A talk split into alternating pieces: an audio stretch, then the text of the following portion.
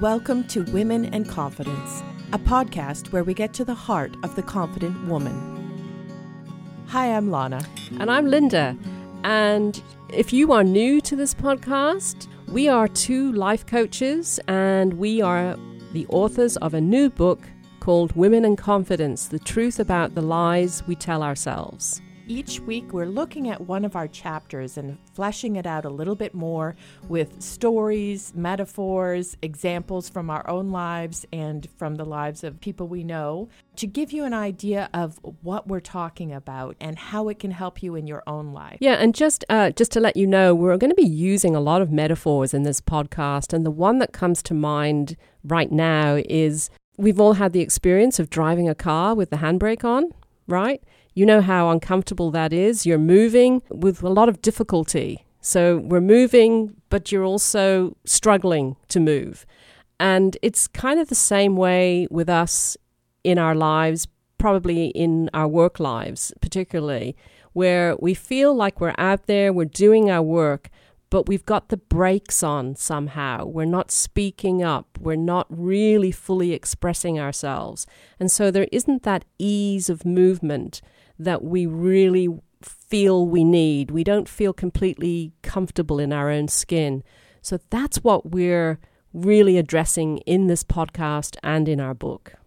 Yeah, I, one of my biggest clues was always uh, if I had to make a decision or something, I would ask like ten people, you know, what they thought, as if their opinion counted more, or I just wasn't sure. I just had so many doubts about my own sense of what I needed to do. So that was a big clue for me. Yeah. And so the handbrake is kind of like a metaphor for, in fact, all of the topics that we talk about in our chap in our chapters. Yeah. They're kind of like different handbrakes, if Absolutely. You like, you know. And so the handbrake that we're going to talk about today is the role of people pleasing, how we feel we need to please others in order to get ahead. That's a really juicy one. And I know you have a really good story on this. So can you regale us with your story? Yeah, sure. And it's always good to tell a story. We're going to tell lots of stories, just like we do in our book.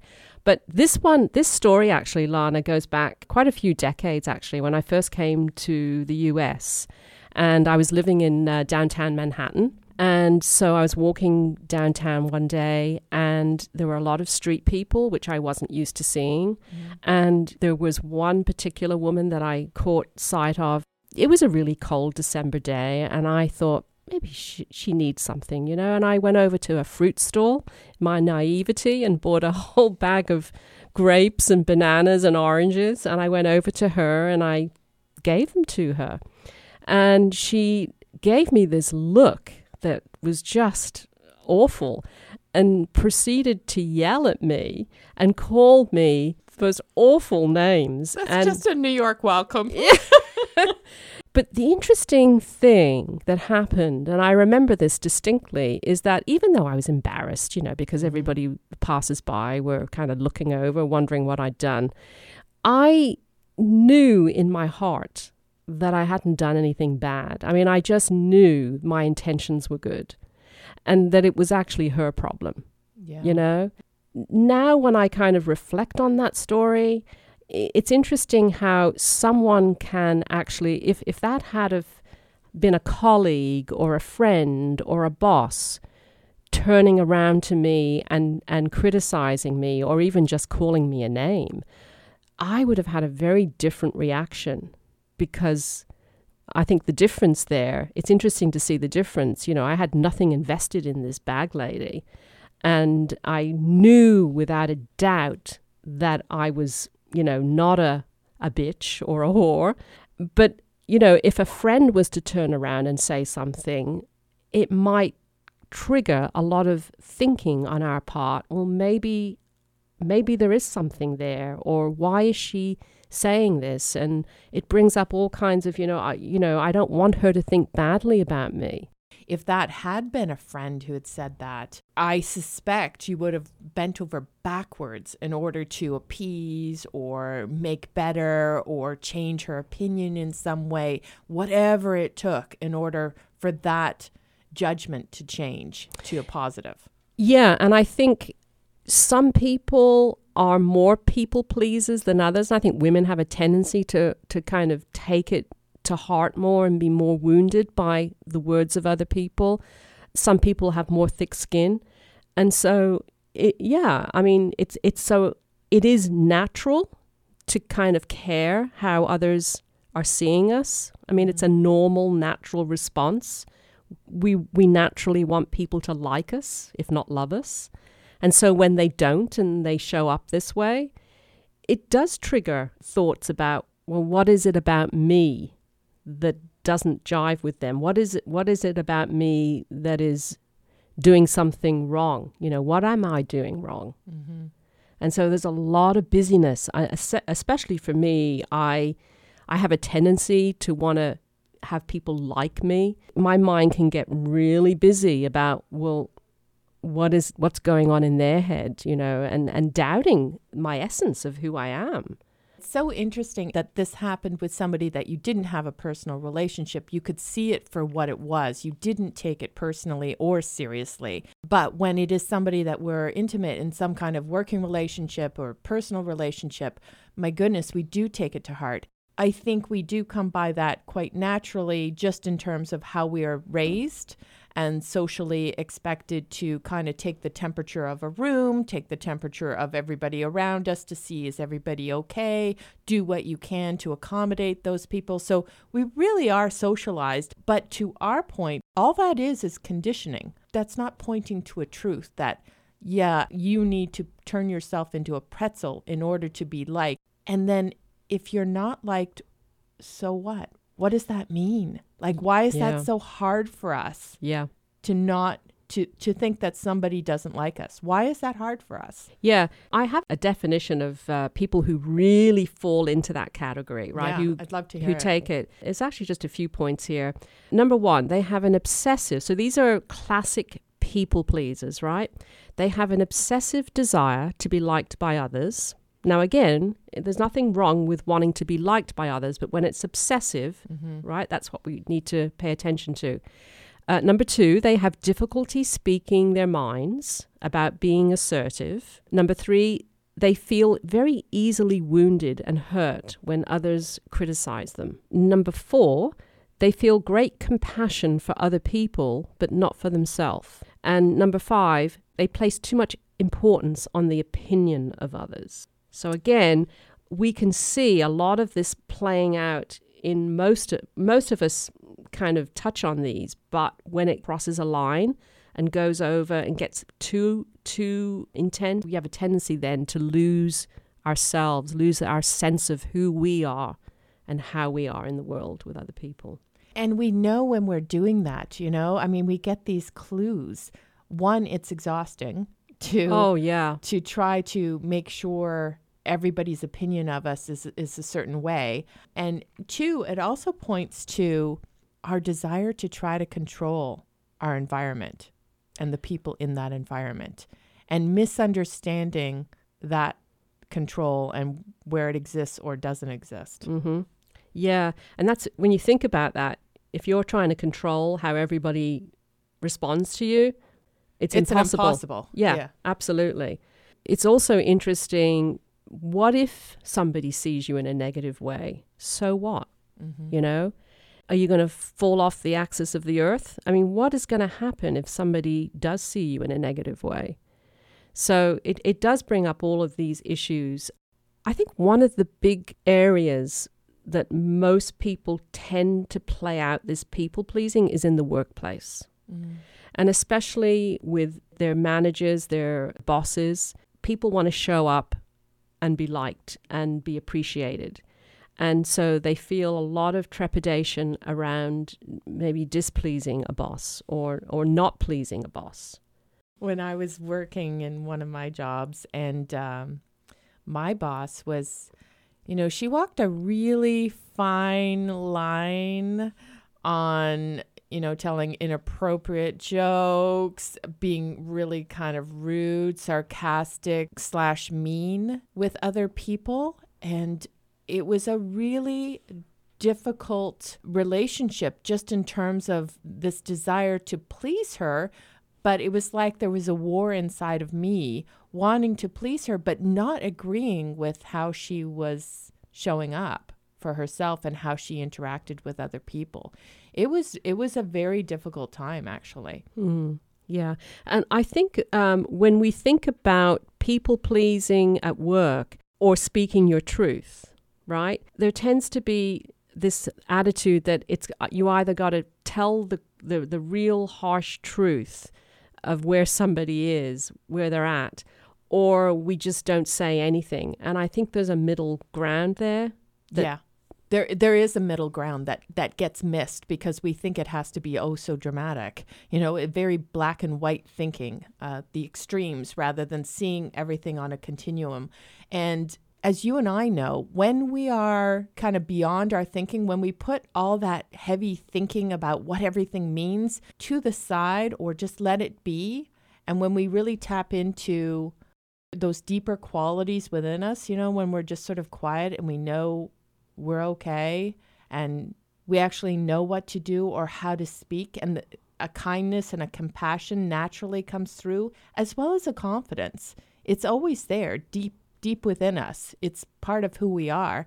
But when we let that rise up and let the wisdom kind of guide us along, we always know what to do or how to to say things in difficult situations like that. And sometimes it is not to say anything at all. Yeah. It doesn't have to be, you know, the Kardashians fighting. Yeah. Or, you know, those or, extreme situations. Or giving an ultimatum to someone. Exactly. Exactly. Yeah. The other thing that, that comes to mind for me with the whole people pleasing is I personally, even though I have fallen into that trap of people pleasing, when I'm actually doing it, mm-hmm. I don't like myself. I know. You know, and yeah. Conversely, I don't like it when I suspect that someone that I'm either working with or having a friendship with is kind of sucking up and always kind of saying the right thing to me. Yeah. They become less interesting to me as people. Yeah, because you feel like you're not really present with them, with who they really are, just this sort of facade of who they think you want them to be. Exactly. And you can see that a mile away. Yeah, and so when you actually do meet someone who you consider your friend or your colleague, and they turn around and in a nice way disagree with you, whatever it is they're disagreeing, and they, they give a, a, a contrasting opinion, you can't help but respect someone like that. It's a confidence that's very attractive and appealing, not on a superficial level, but it's like, wow, they, you know, they had the nerve to, or the confidence to turn around to me and uh, really speak their mind. And it naturally draws out a respect for someone. So where does that come from with people like that who who... just naturally seem to have that or don't worry about people pleasing? When I've been in that place, what I've noticed is going on in my mind, I'm kind of getting quiet. I'm less busy. I'm I'm less noticing or getting busy noticing what's going on or how are they going to feel or what are I what are they going to say about me? There's a there's a kind of quieting of the mind. And it's in that place where I just relax and speak my truth. And it's just coming from a, a deep place. And it's a clean place. It's not cluttered with all kinds of worrying about what are they going to say? What are they going to think? What are they going to th- do? You know? Yeah. And so it's that kind of just letting all that dust settle and trusting that what I'm saying is, as long as it's honest and kind and truthful, how can you go wrong? And there's something really comforting about that. Yeah, and I, I think you're pointing to something really, really important. When all the busyness in our minds and our habits of thinking, you know, trying to please and appease everybody around us and control those situations, when that just quiets down, this these other qualities naturally surface that are innate within all of us. And we just naturally know what to do or how to handle a situation. And and I think that's where we differ, or what we're saying in our book differs from a lot of the things out there, as well-meaning as they are within the self-help realm. Often what they suggest is is things to do.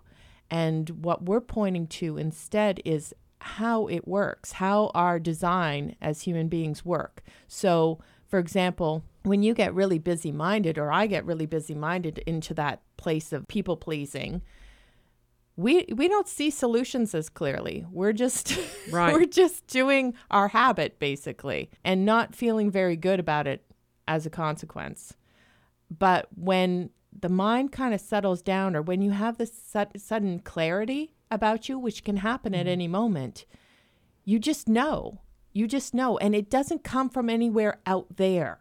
It's not something to apply, or a balm to wear, or a certain color to put on that day. It's something that comes from within, where you just have this clarity and this know-how, and it's it's completely aligned with who you are naturally, and solutions surface. And the, it's interesting you say that, because it's like you're noticing what's going on. You understand what's going on in your own mind. You know how the mechanics of the mind are working, how thoughts are coming and going. Some thoughts are troubling, some thoughts feel good. And also to know that that's going on in another person's mind. They're also experiencing the same mechanics, right? Thoughts are coming. They're having bad thoughts about us, and they also have good thoughts. Mm-hmm. And so when you just know that this is how the equipment works in my mind and in their mind, then there's there's nothing much to do. You can just understand what's happening, rather than get your fingers in there under the hood and try and manipulate and control everything, which makes things worse. Yeah, and a perfect example of this is if somebody that you love is really, really upset with you, or really angry, or they lash out at you at some in some way. And I know for me in the past, I've almost obsessed about it, like gone over the dialogue over and over. And what could I have said? What could I have done? Why do they think that? How could this be? Over and over. I run my pattern, right? My habit, yeah. Because like, that's not okay that they don't like me, or they think this way of me. But when I understand that all that is, is thinking that's going through me, and I've innocently created a pattern of going over this. When I recognize that for what it is, and know that if I just see it and sort of let it go as best I can, or just know, okay, that's how I'm feeling right now. That's running through me right now. And just kind of release a little bit. New thought swooshes in that gives me a new perspective, or a fresh thinking, or the thinking that, oh my gosh, how this is running for me is exactly how it's running for them. All they're doing is is experiencing their own thinking in that moment, and that's why this is happening with them in terms of lashing out at me. Yeah, it's a beautiful design, isn't it? And when you know yeah. that, it's so freeing, and uh, you know that you just you, you don't have to uh, worry or uh, try and control everything. The other point I was going to make was, and and as we just wind up this podcast, some points to remember when we do experience this is that a lot of the thinking that we have in relation to other people, like they don't like us, or they don't love us right now, and they're seeing us in a bad way, and I've got to change that. When that hits us, just to kind of stand back and just observe, oh, there's that mind chatter going on again. There's the thoughts that are coming through. And just to see it for what it is. And also to know, to remind ourselves that that's not who we are at our core. Yeah. You know, because a lot of this need to please other people is coming from a place of, I'm not good enough. Yeah. You know, I'm not lovable enough. Uh, I'm, I'm, I'm just not good enough, which we all have our own version of that, mm-hmm. right? Every single person on the planet has a, a version of that playing in their head. But to remind ourselves that that's just our personality, which is made up from our thoughts that are coming, and it's not the core of who we really are. And we go through that uh, quite in depth in the chapter, actually. Right. So this is just a little taste, a little bit extra addendum to the chapters that we express about people pleasing, we thought we'd give you a few more examples. You know, I think one of the threads that goes through our book, especially when I was writing my chapters, because mm-hmm. uh, we tell a lot of personal stories in this book, the common threads were this just obsessive preoccupation with the fact that other people were always thinking about me. And it's just, it's not you true. know, it's just not true. No. And that's the big irony, is that me thinking I'm insecure had this, you know, obsessive thinking going on about me. Yeah, I know. Exactly. I, I see it actually in, in people I'm close to. And, and I just want to go, no, honey. That's not how it works. So, yeah. So you're going to have plenty of opportunities to see how this plays out, this people-pleasing plays out when you're in the workplace, when you're at home with your family. Have fun with it.